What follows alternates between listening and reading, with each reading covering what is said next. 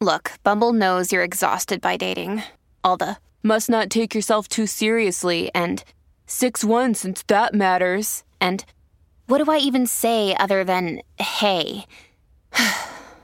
well, that's why they're introducing an all new Bumble with exciting features to make compatibility easier, starting the chat better, and dating safer. They've changed, so you don't have to. Download the new Bumble now. What is up, all of my beautiful freaking people? Welcome back to another episode of FML Talk. We recorded this episode so fucking long ago, and I am so happy that it is finally airing.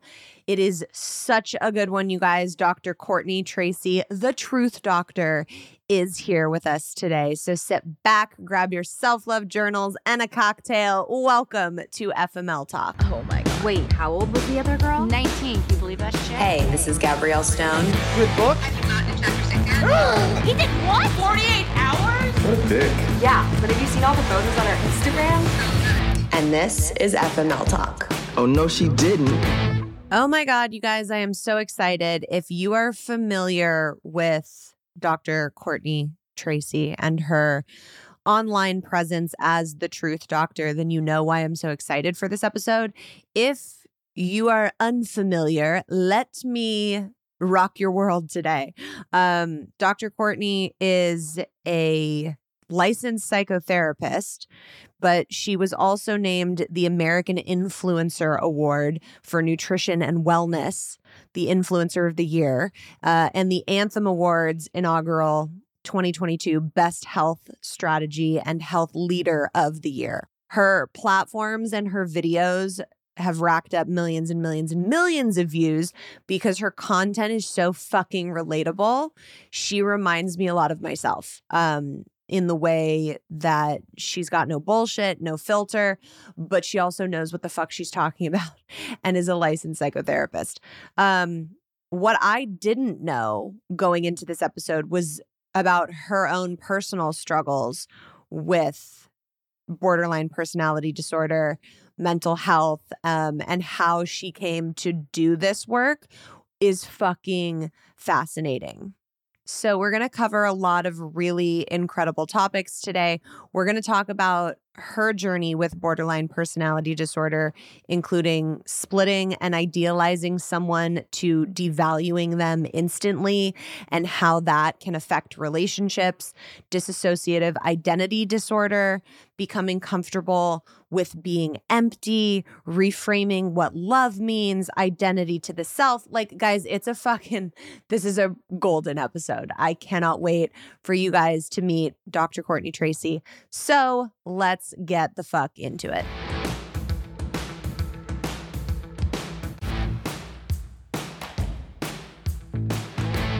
Dr. Courtney Tracy, welcome to FML Talk. Thank you so much. I'm so excited to be here. Oh, I'm so excited to have you here. I love your content.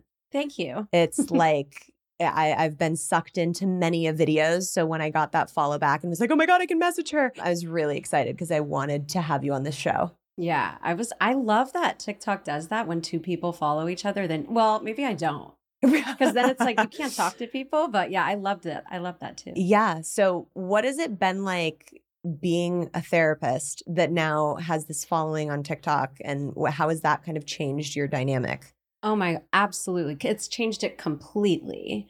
I focused on co occurring disorders for the majority of my career, which is alcohol or substance use and mental health. Mm-hmm. I worked in treatment centers in Malibu.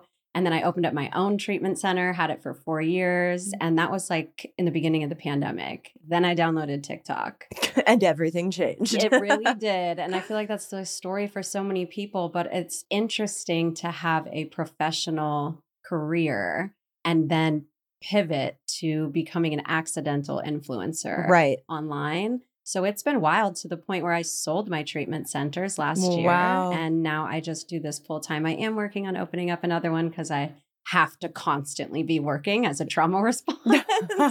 but it's wild. I've just been doing this for over a year and a half. Wow. Being not a real therapist to all of these millions of people, but a voice where they can rely on getting what they might need in any given moment. Yeah, absolutely. And especially during COVID when people were so locked in and didn't Yeah. have necessarily the resources that they needed, that's become so important. I don't know if you're familiar with Therapy Jeff. We had him on the Mhm. show. And it's like getting not necessarily free therapy, but people who like listen to these podcasts and find pages like yours. It's an outlet for people that can't afford to go to an actual therapist and sit down and have a session. And that's so valuable. Yeah, right. And what's interesting is that I got picked up very quickly by media outlets. So I was Mhm. becoming the therapist for the LA Times talk show and for the cover of the New York Times in the featured section more than once. Like, That's amazing. listen to this therapist about COVID anxiety, about holiday anxiety, about Yeah. family discord.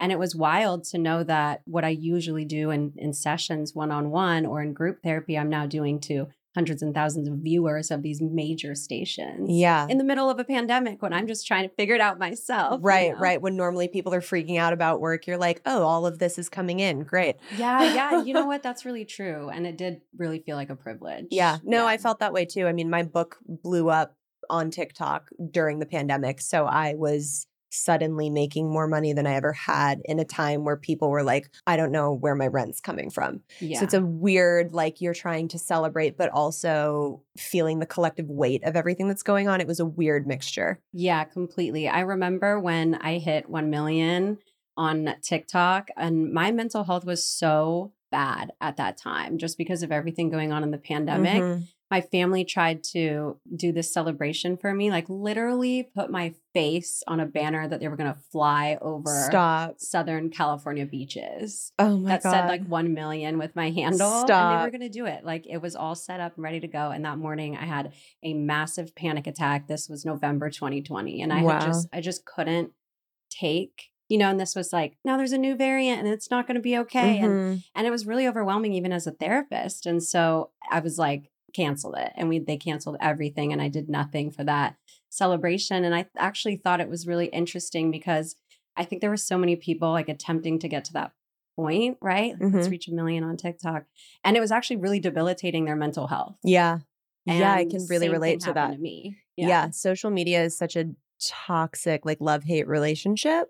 Yes it is Yeah. Um, but I think that's one of the most real moments to hear you say, like, yeah, I'm a therapist. I'm trained in this. Like, this is my job. And also, like, I had a complete fucking mental breakdown as like success online was starting to happen because I'm normal and human. Oh my God, completely. And that's really what my whole mission has been, you know, calling myself the truth doctor. Sometimes people will anticipate that means like, oh, I know the whole truth. You should just listen to whatever I have to say. Mhm. But the reason I call myself that is because I just want to tell my truth. And the word doctor actually means to teach or to heal in any Mm. given field. And so I find that it's really interesting that if I use my truth of my own mental health journey to heal or teach people, then that actually encourages them to tell their truth. And Yeah. that's really where the healing takes place. Oh my God, that's so beautiful and so spot on. I hope this isn't weird to say, but you don't look like a typical therapist. Like you're sitting in front of me, you've got like the bold lip on, which we love here on FML Talk. Like you're hot and like young, and like you just don't seem like a typical therapist. Do you get that a lot?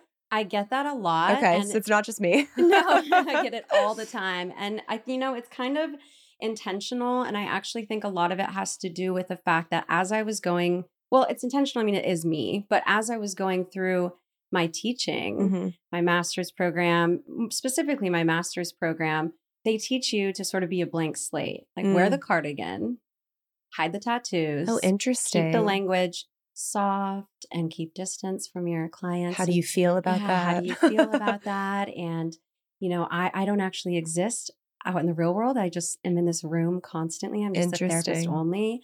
And I'm like, what the fuck is that? Like, and I have mental health issues, right? It's like I can't sit still. I have ADHD. I can't sit still. I have borderline personality disorder. I have emotions. Yeah. They're pretty extreme sometimes, never in session, but as a person.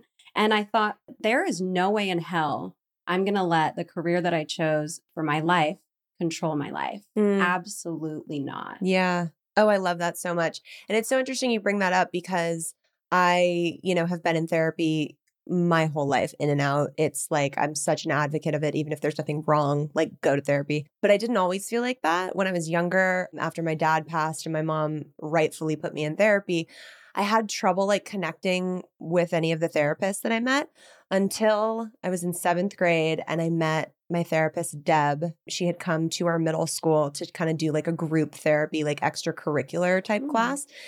And I will never forget, she sat down and was like, So, how the fuck are you feeling? Yes. And I was like, Whoa, she just dropped an F bomb. And I immediately was like, she was so different because of her irreverence and because she was so like, I'm going to talk to you like a normal fucking human and not like there's something wrong with you, like an adult. And it, as a seventh grader, you're like, oh my God, like finally, I feel like I'm being seen. Mhm. And I was with her for, I mean, up until like my marriage was ending, we went to her. Like she's helped me through the majority of my life. Mm. And the special thing about her was that she didn't conform to that type that you're talking about.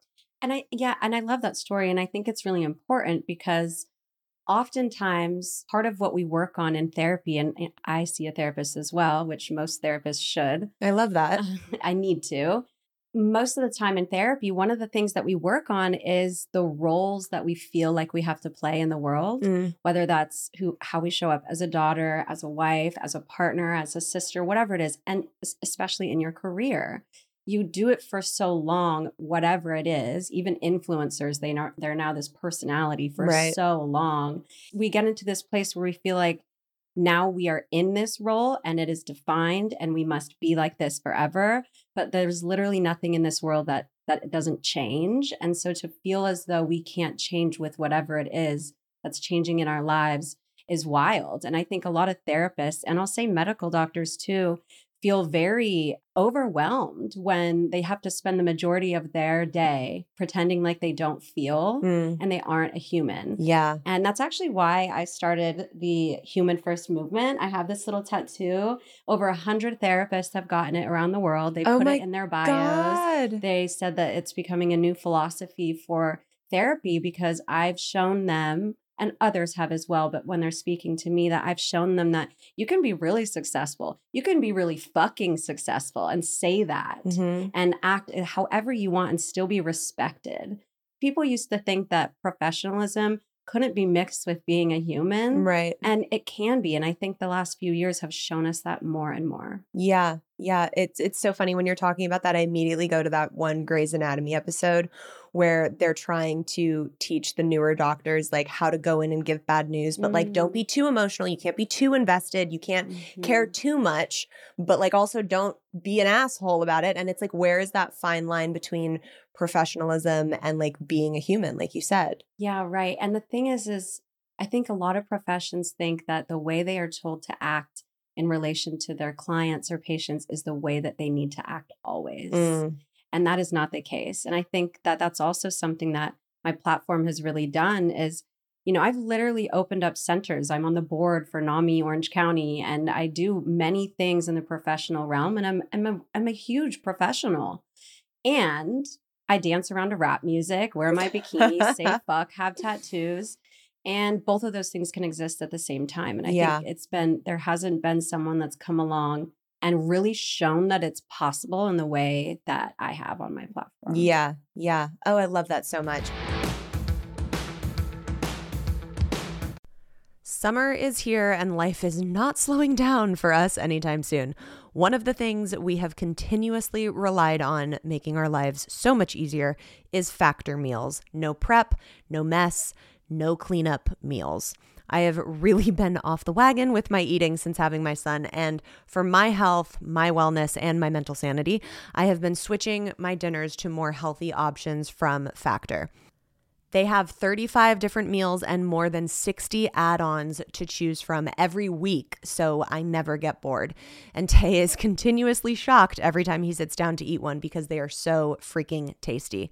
They have breakfast, lunches, dinners, and desserts. It's a treat to have restaurant quality food that is so easy to prepare and doesn't come with the insane Postmates bill. Head to factormeals.com slash FMLTalk50 and use code FMLTalk50 to get 50% off your first box plus 20% off your next month. That's code FMLTalk50 at factormeals.com slash FMLTalk50 to get 50% off your first box plus 20% off your next month while your subscription is active. Enjoy, FMLers.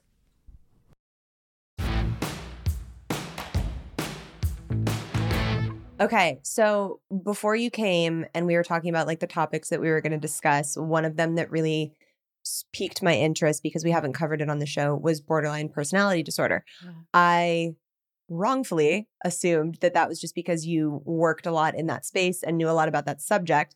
Obviously, you had just mentioned that you have borderline personality disorder. so now I'm now even more fucking interested in talking to you about this. So, for people who don't know what that is, can you give us a little explanation to start? Yes. So, borderline personality disorder is really a disorder that has to do with a lack of sense of self and identity, an inability to control your emotions, and that leads to unstable interpersonal relationships and a fear of abandonment, Mm. along with some other symptoms of feelings of emptiness. And we can kind of go into what all of these are and then imagine all of those things could could result in self-harm suicidality transient stress related paranoia or delusions and so that's kind of when it gets to the more severe and what i mean at the end is that something can go on in the life of someone with borderline personality disorder and because they have unstable relationships a difficulty identifying with who they really are and have trouble controlling their emotions that can turn into the brain and body dissociating Mm. or becoming paranoid because we're so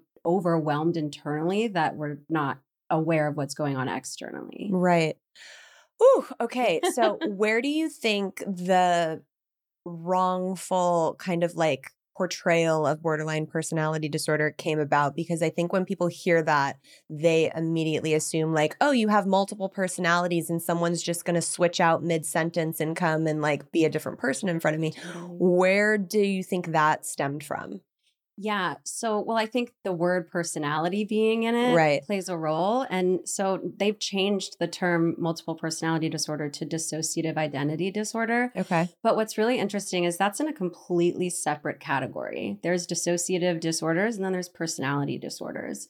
And for borderline personality disorder, the place that the name came from, borderline, is way back in the day. This person was trying to differentiate between people who came into his office that he felt like were on the borderline of psychosis Mm. and neurosis. So neurosis is like really severe anxiety. You can't let anything go. Like you're neurotic in a way of like, in, meaning nerves, meaning anxiety, stress. Then psychosis is more like, yeah, those delusions, that awareness of reality. And so there was there was a mixture of all of these symptoms. And so they went with the term borderline, but that really implies that, you know, who are you? When are you going to act a certain way? Just like you were saying. But what's really interesting is that I think, yes, there is this fluctuation uh, that I think has led to a lot of the stigma.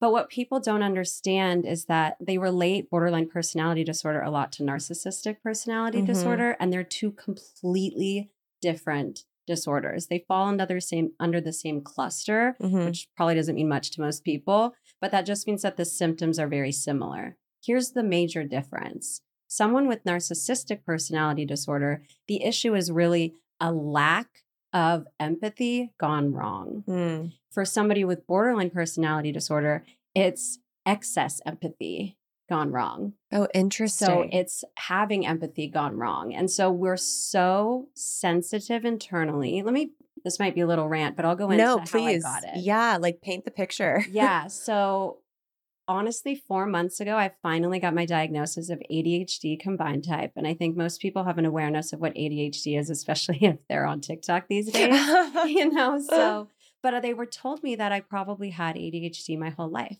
And that's it's combined type, meaning I'm hyperactive sometimes, I'm inattentive other times. And that's, you know, could be typical toddler adolescent behavior, but it's it's not. It's disordered because it's hard to live with it. Mm. So my mom was a single mom. My dad did a lot of substances growing up. She had me at 19. No one was even talking about mental health Right. in 1990. yeah. And so she didn't know how to raise me. And she was abusive at times, verbally, mentally, physically. So I grew up in an environment where during the, the prime years of development, I would say not really birth to one, but one to three, and for sure three to five, that's when you're starting to really develop a sense of self Yeah. In your brain. Identity comes later, more like teenage years, because Mhm. that's more psychological, cognitive, but a sense of self is really a connective emotional experience. Yeah. And usually you get that by being mirrored by your parents. So even when you're a baby, you smile, they smile. Mm. You laugh, they laugh. And then you feel like you exist, Mm. that you are somebody that's safe and is safe to be around and, and lives in a safe environment. So I didn't have that. So I never developed a sense of self. I never developed the ability to be grounded long enough to become one person. And I am myself, but I don't know what that quite means yet. I'm still trying to figure it out. So a lack of sense of self leading to emotional instability. If I'm not taught coping skills growing up and I have ADHD and a lack of sense of self, then I'm going to be uncontrolled. So I found substances at 13 and they controlled me. Mm. I was able to control when I was up, control when I was down, and that became my coping skill. So then that led to impulsivity and unstable relationships because I was impulsive and emotional. And I met my boyfriend when I was 15. He's now my husband. We've been together for Wow. 17 years. Wow. And so he was really with me through that whole ride. So I have had unstable relationships, but or I've had an a an unstable relationship. One. Just one. Just the singular. Just the singular. And he's been there with me through all of it. And the thing I want to end with before I let you go, what that was a fucking ton. Let me let me see what to say. Is he told me that he could always see who I really was. He could see the self that I couldn't see. Mm. And he was willing to stick around through the infidelity, the lying, the we both became very violent towards one another. And this was like 17 to 22. So we were really young when this was happening. But he stuck through all of it. And I think that now we are in the most beautiful place in our relationship. We have a four year old baby boy. We're going to do Mm. IVF again soon.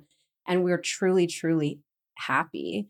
And that's very rare. It's rare in general when when marriages or relationships go through something really overwhelming, but it's significantly more rare when somebody has a disorder like I do and the world's telling them that they can't get better. So Mm. I'm proof that people can get better and our relationship is proof that somebody with borderline can recover from their emotional instability and their unstable relationships and can find grounding and love and themselves. Holy fucking shit, dude. Okay. Well, I mean, and that's the episode, guys. Goodbye. No, that's wild. Okay. So there, yeah, you're right. There's a lot to fucking unpack there. Let's start with when was it that you were di- do you get diagnosed because i'm Mhm. very like so correct me if i'm speaking wrong did you get diagnosed with borderline personality disorder I did. okay so when did that happen and what was that like So it was at 22, and so so this was 2012. I was in college for my undergrad,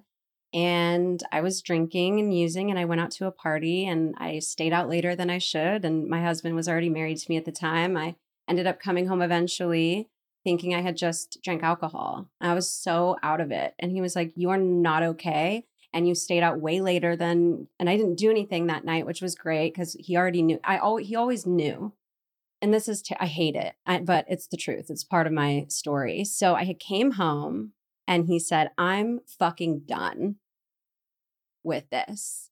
You go to treatment now, or I'm divorcing you. You're gonna be divorced at 22. I'm like, treatment for substance issues treatment for yeah just just for the impulsivity and just to figure out what the hell is going on um so i actually went to the er because i was like i'm not going like I, i'm fine and then i started to feel really sick like i was gonna like od or something so i went to the er they did a drug test i had seven substances in my body that i wasn't aware of taking holy shit and wait wait wait because you don't remember taking them or because blacked out okay yeah but you did take them I guess. Okay, Yeah. I really don't know. And so I was shocked in that ER to find that out. I was scared. yeah it's like a really big wake-up call Like, yeah, I, I could have died. I don't know what would have happened if I went to sleep. And so they're like, you know, let we we want to admit you into our inpatient unit for psychiatric care. And I agreed and I went up there and I got the diagnosis. And the thing is is I I was going to school for psychology at the time, but I was not really in the mental health space. Like I would go to school for psychology and then I would get fucked up at night. Right. And so I actually wasn't aware that there was any stigma related to my diagnosis at all. Mm. So when I got it, I had already been experiencing the symptoms for so long and it felt just like I am a fuck up. Like I am it's going to be impossible for someone to be with me. I'm never going to get better. This has been so long of me being like this. Like was I born like this? Right. Okay, wait. And in real, like layman's terms, like what were the symptoms that you were experiencing? Substance use, infidelity, anger outbursts, Okay. compulsive lying, Mm. Bouts of depression. Which on the surface, and if you're in a relationship in any capacity, like a significant other or a family or friend, like that's something that where people look in and go, You're a fucking terrible person. yeah. Like those are all qualities of a terrible person Yeah. on the on the surface of it. And that was the common message that my husband got. Mm. was you need to leave her. She's fucking crazy. This is she, this is the eighth time she's done this. This is the twelfth time she's done this. What is wrong with you now? Now we feel like something's wrong with you that you would expose yourself to this Yeah. relationship. But so I got the diagnosis and it actually just made sense. Mm. I didn't know there was stigma attached to it. I felt like thank fucking God Like there's a reason. someone's looking into this. Yeah. There's a treatment for this. Yeah. How did how do they diagnose you with that? Like what's the process Mm, to discover that? You know, what's interesting is that I, I had the language to describe my symptoms very well. Mhm. And I had my memory is so good that I could really describe the symptoms that I experienced for my whole life up until I started having memory. So typically when you go in for to for a psychiatric or a psychological assessment or evaluation, they won't really diagnose you with a personality disorder right away because it's too hard to know if the presenting symptoms are because you're intoxicated, Mm. if this is a one time episode. But I was able to articulate it so well that they were willing to give me a provisional diagnosis of that Okay. versus bipolar and all these other ones that people may be diagnosed with Right. incorrectly because they're too scared to give that personality diagnosis because so many people there's so much stigma people feel like they can't heal from it Yeah. Oh my goodness. Okay, so you get this diagnosis. I can imagine that you were just like finally at least there's like a reason and an answer. yeah So what were your next steps after that as far as like I, I don't know if this is the right word, but rectifying it or starting to like heal from it or change behavior? Like what are the next steps that you took? Yeah, so from 2008 to 2012, before my diagnosis, I had only completed two years of college. And, but I was moved out of my house, supposed to be doing college for those four years. So it was very difficult for me to get my feet on the ground because of all of my symptoms. I get this diagnosis, I get this ultimatum, and that starts my journey the last 10 years. From 2012 to 2014, I got my bachelor's. 2014 to 2016, my master's. 2016 to 2019, my doctorate. Opened up my treatment center in 2017. And I just didn't stop teaching myself about coping skills, the etiology of where my symptoms came from. So, the causes of them, the development of them, and then finding ways to give back to the people who grew up in a same situation as I did, who didn't understand their mental health, their body, Mm. or their mind. And if I could heal myself, then I could help other people heal. So that's the journey I've been on for the last 10 years since that day. Wow.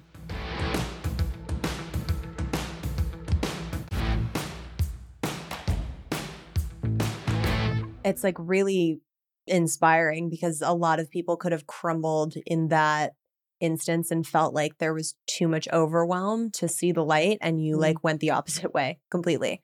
So when you would because obviously you didn't just like get this diagnosis and be like okay cool now I know what it is and I'm better Mhm. there i'm sure there were like things that came up along the way when you would have those you know impulse urges or like you know the want to go cheat how did you then change that behavior Yeah, I would say that the first three years were actually pretty hard from 2012 to 2015. And this, 2015 is important because we got remarried. We Mm. actually had a, a wedding with our family and friends, and it was beautiful.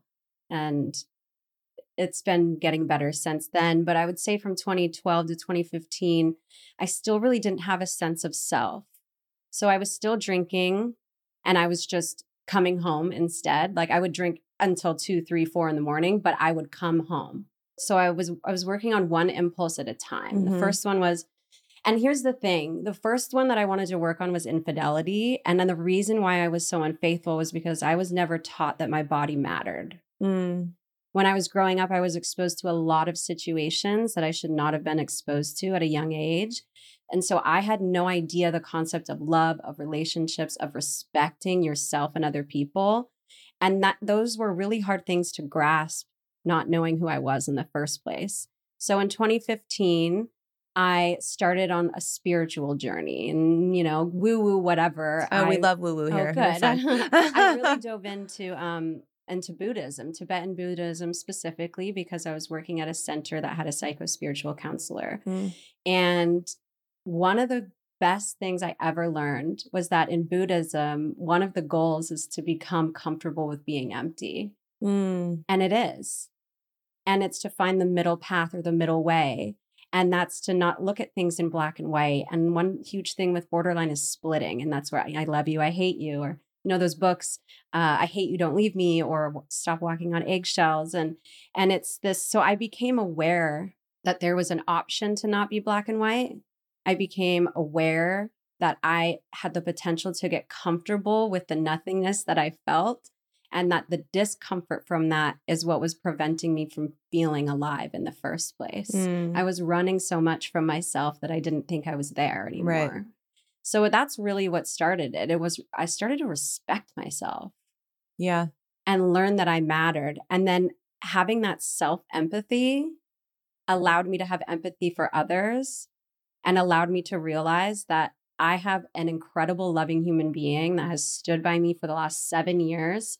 It makes me emotional, but it's like, what Yeah. the fuck was I thinking? Yeah. And I'll spend the rest of my life undoing that pain. And I know that I'm a different person. Truly, I know that Yeah. and i wouldn't i wouldn't stay with him if i didn't if i didn't know that he mattered enough to me to never do that again yeah. Yeah. yeah Oh my God, I can't imagine. What would you say? Because I know there's so many people that listen to this show who have been cheated on yeah um, or experienced infidelity. What would you say if someone were to ask you, if you really loved this person, why would you continually make that choice to go out and do that? What's the answer to that?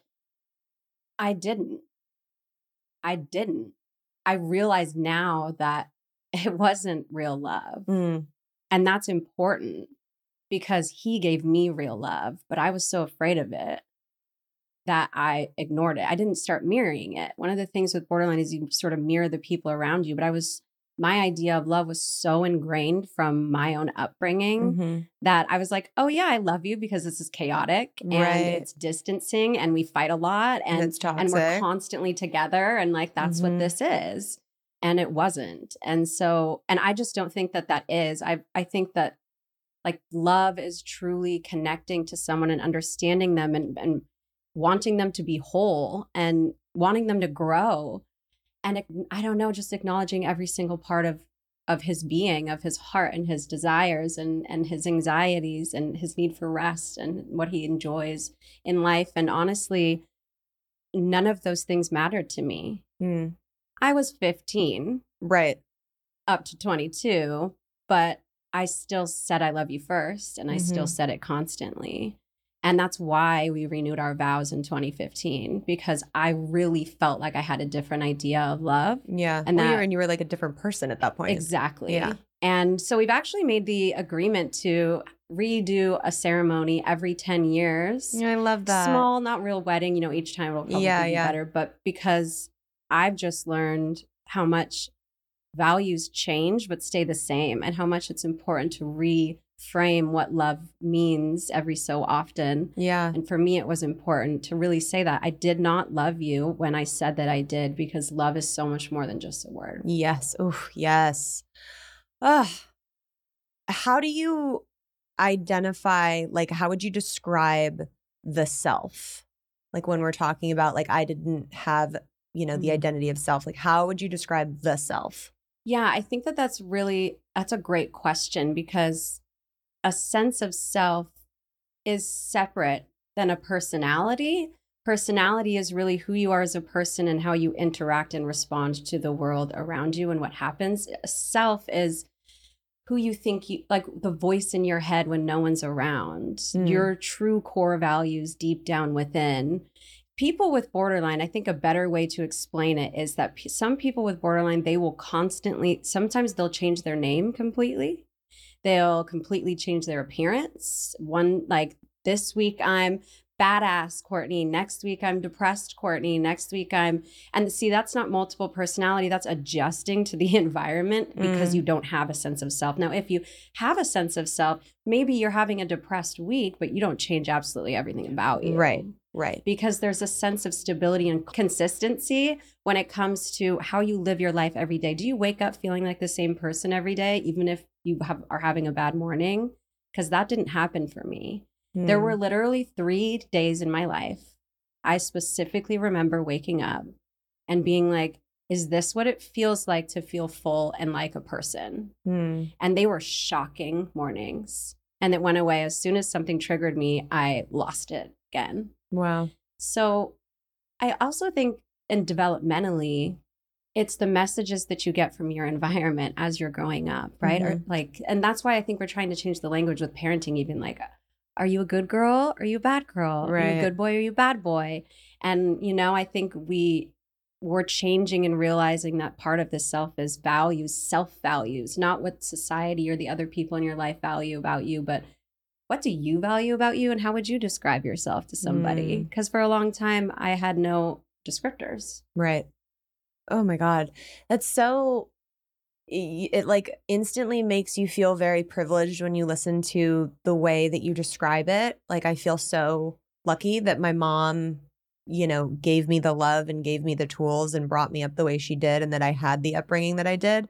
Because now, when you're older and you can look back and like discuss it in such a clinical way, it's still heartbreaking. But I can't imagine going through it as like a floundering five year old. You know what I mean? When like you really don't have the tools to like know what's going on. It just feels shitty all the time. Yeah. And everybody tells you that you're shitty all the time. Right. Too. Right. How, if people are in a relationship that's toxic, like, cause like it's mm-hmm. like a catch 22 where people listening could be like, okay, well, she wasn't faithful. She was substance abusing and coming home at all hours of the night and like not treating him with respect. I'm in a relationship like that. Maybe he has borderline personality disorder. Maybe it's not his fault. Maybe it's not a toxic, shitty relationship. Where's the line of when to leave or how to find out what relationship you're in? I feel like that's an impossible question. So I don't even know if there's an answer for it. You know, every relationship is different. And I have to preface with that because I might be taken, you know, this advice may be taken as general, but every relationship is different. And my boyfriend slash husband should have left me a long time ago. Mm. I don't even know when, but he should have. And I tell that to him all the time when we are reflecting on the beginning of our relationship. And I tell that to every person that asks a question about holding boundaries with people with borderline. It is absolutely necessary. And I think that a statement that I told Max to ever, that's my husband's name, to ever use in the future, if my symptoms just, you know, they can come back. These systems are very deeply rooted in my body and my brain after 22 years is I'm willing to help you as long as you don't hurt me. Mm. Yeah. And that's really important. And I think for everyone listening, keep that in mind. Be willing to help them if they're not hurting you. And if they're hurting you, then you, you are not in the position to help. Mm. And that's really important Yeah. to remember. in any relationship, any- not just a significant other. Completely. Yeah. And I think if if you're in a relationship that sounds like your partner's doing the things that I was doing in my relationship early on, it's very important to remember that there are so many different causes to those behaviors. And even if they have a mental health disorder, it's not an excuse for the behavior. Yeah. So like even when, you know, the Johnny Depp Amber Heard trial was going on and she was potentially diagnosed with borderline personality disorder, I taught I did I gave a talk to 100,000 people and told them all that there's no excuse. Yeah.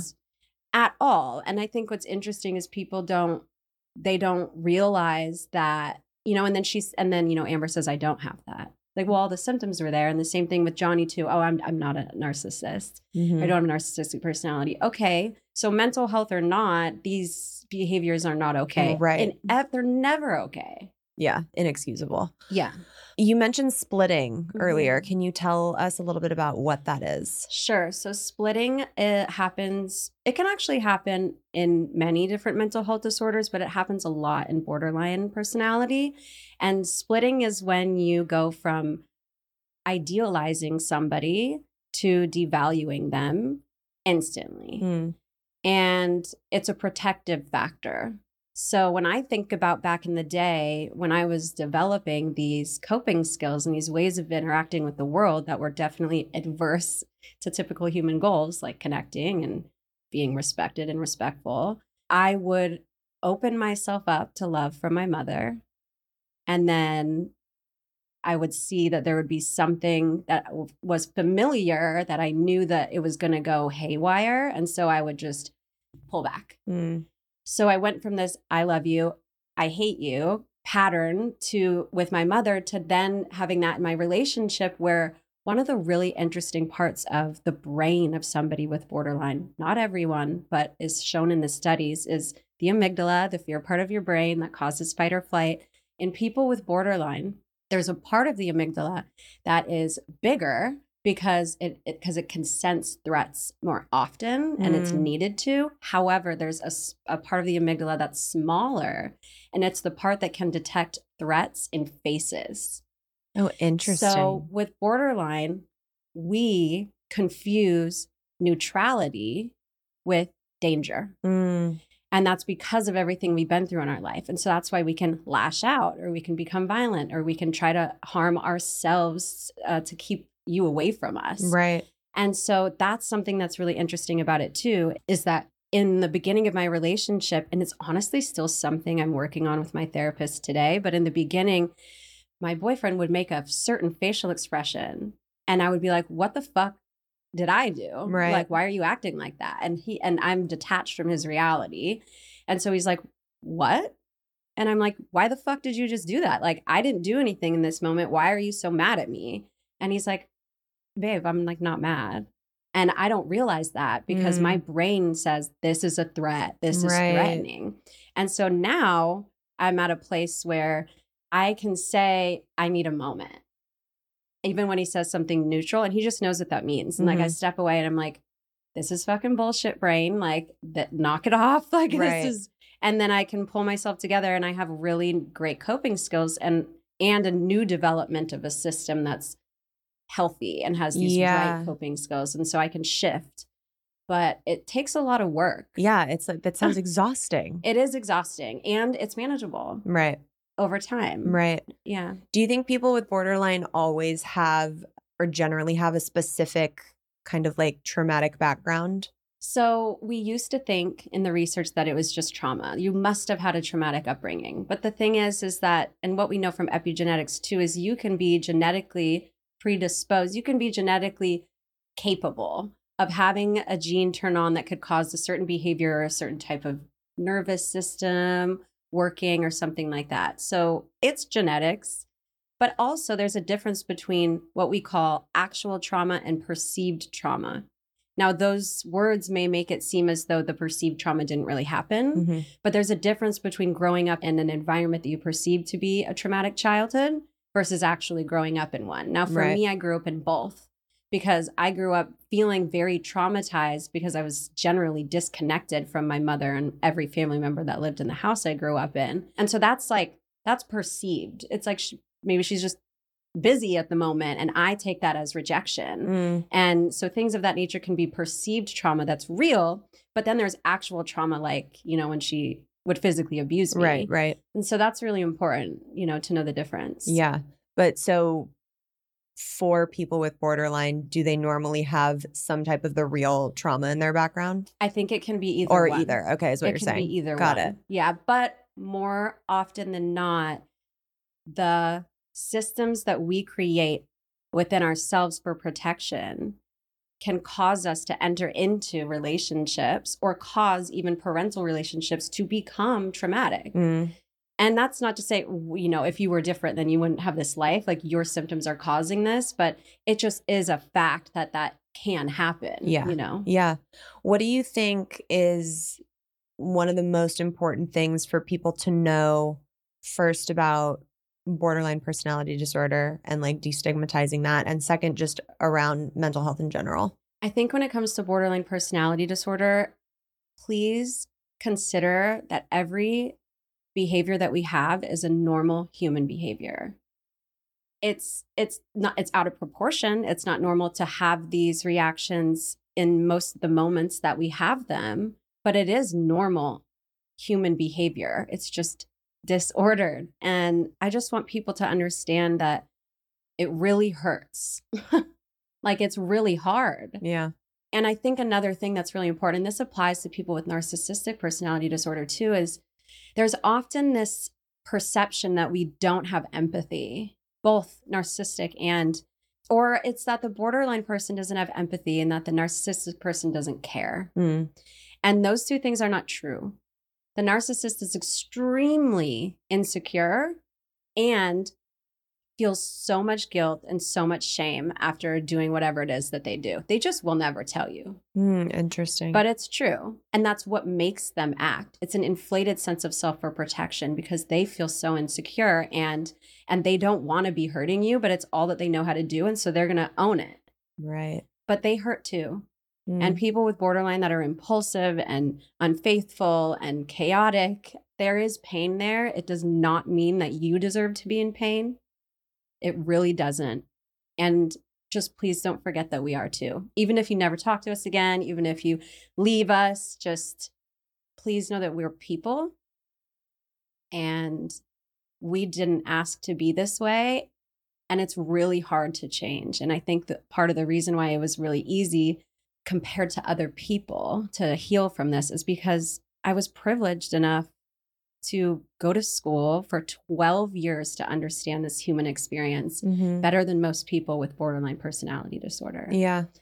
I can see you getting emotional. Mhm. like as we talk about it, where do you think that stems from? I think it stems from a misperception that every single person on this planet is not a human being. Mm. I think even going as far, you know, I'm a social worker too, going as far as like driving here, seeing, you know, people that are houseless on the streets, Yeah. people that are screaming on the sidewalk. Like those are people's kids. Like those are people who wanted parents who might not have gotten them, who have serious issues and And have no help or and resources. have no help Yeah. or just are so stigmatized and detached from the world and so i i just think it's so sad that we don't understand mental health yeah. and that it causes mental health to be worse Yeah. because solely because of that like a lot of that is the reason Yeah, and I can see how much empathy you have. It's almost like I I've talked about this before, but I feel like I have so much empathy inside me that like I can't watch the Sarah McLachlan like dog Yeah. commercials.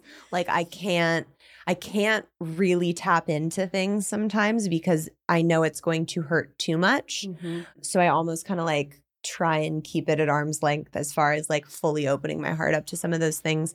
And I feel like there's no question, like sitting here talking to you, like apart from the fact that you're like a successful therapist, you're so well spoken, but like I see how much empathy you have inside your little tiny body. like it's very you. apparent. Um, so I think it's very clear that people with, you know, borderline personality disorder have can have so much empathy. Yeah, and I think that that's really part of it. If you, you know, you even explaining that like you feel like it could hurt so much to expose yourself to this thing that that you want to be connected with, like that's my entire experience. Yeah, It's like, "Oh, you want to love me?" Like, "No." Because what if you hurt me? right.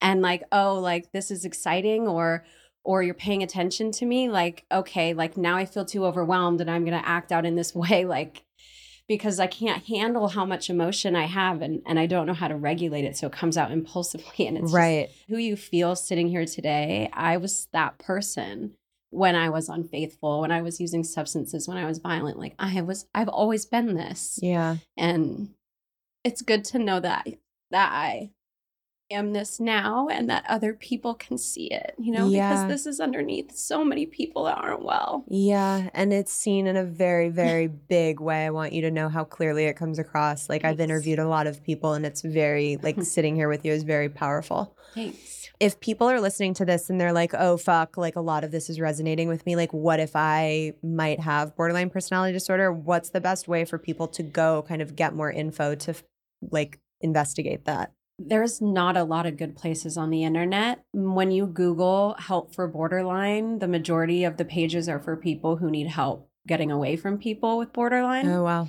So I would recommend looking into dialectical behavioral therapy. It's the number one evidence-based treatment for borderline. I would also look up the the creator of dialectical behavioral therapy, Marsha Linehan. She has been I think she's spoken or we figured out somehow that she also has borderline but isn't too open about it. Mm. Those are two really great resources. And then I would say check out there is a podcast called Back from the Borderline, uh, put on by my friend Molly. It's just strictly about borderline and how to like understand yourself in the world. Oh, and, amazing. and I respect that podcast. There's not a lot that are as clear as hers. It's very research based. And I'm on there. You can check mine out. That's great. Um, and then I would say, you know, not to promote myself, but I really would say check out my Instagram, at least, is where I talk about it the most. But my captions, my long form captions, I think could be really insightful in terms, you know, I'm really open with like Yeah. this full process as it's ongoing. And I'm really available to answer questions. Yeah, that's amazing. And you know, your TikTok content and the stuff on your Instagram, like it's not just about this in any capacity. Like there's so Mhm. much mental health stuff and like different videos that are so clear and informative. Um, so can you tell everybody where they can come find you to start deep diving into that? Sure. Yeah. On TikTok and Instagram and YouTube now that YouTube has handles. It's the period truth, period doctor. And then just to learn a little bit more about my story or my career, you can just go to thetruthdoctor.com. Amazing. Thank you so much for being here and for your vulnerability. This was really beautiful. Yeah, thank you so, so much.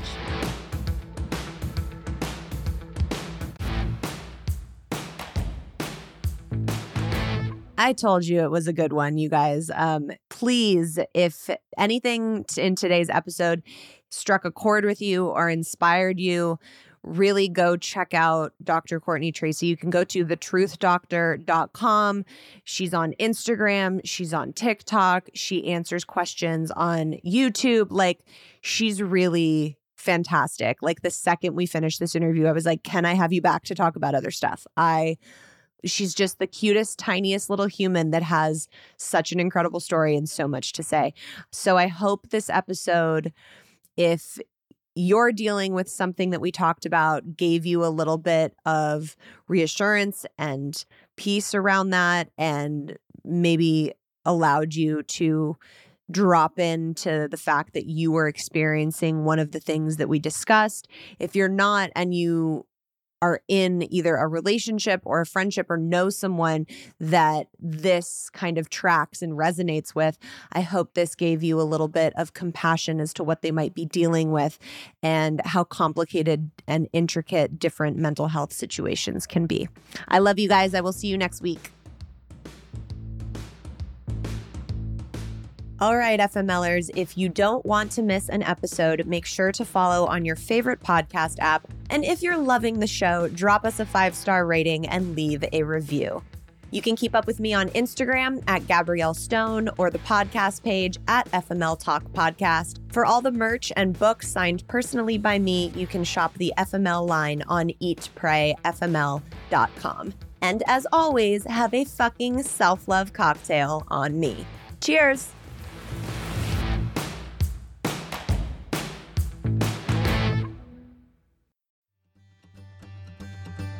Welcome to As a Woman Fertility Hormones and Beyond. I'm your host, Dr. Natalie Crawford, and I am a fertility physician and co founder of Fora Fertility in Austin, Texas. We will talk about a wide range of topics, including the menstrual cycle, your hormones, infertility, IVF, mental health, and, well, beyond. So join us and become part of the community of collaboration that amplifies others as a woman. This podcast has been brought to you by Podcast Nation.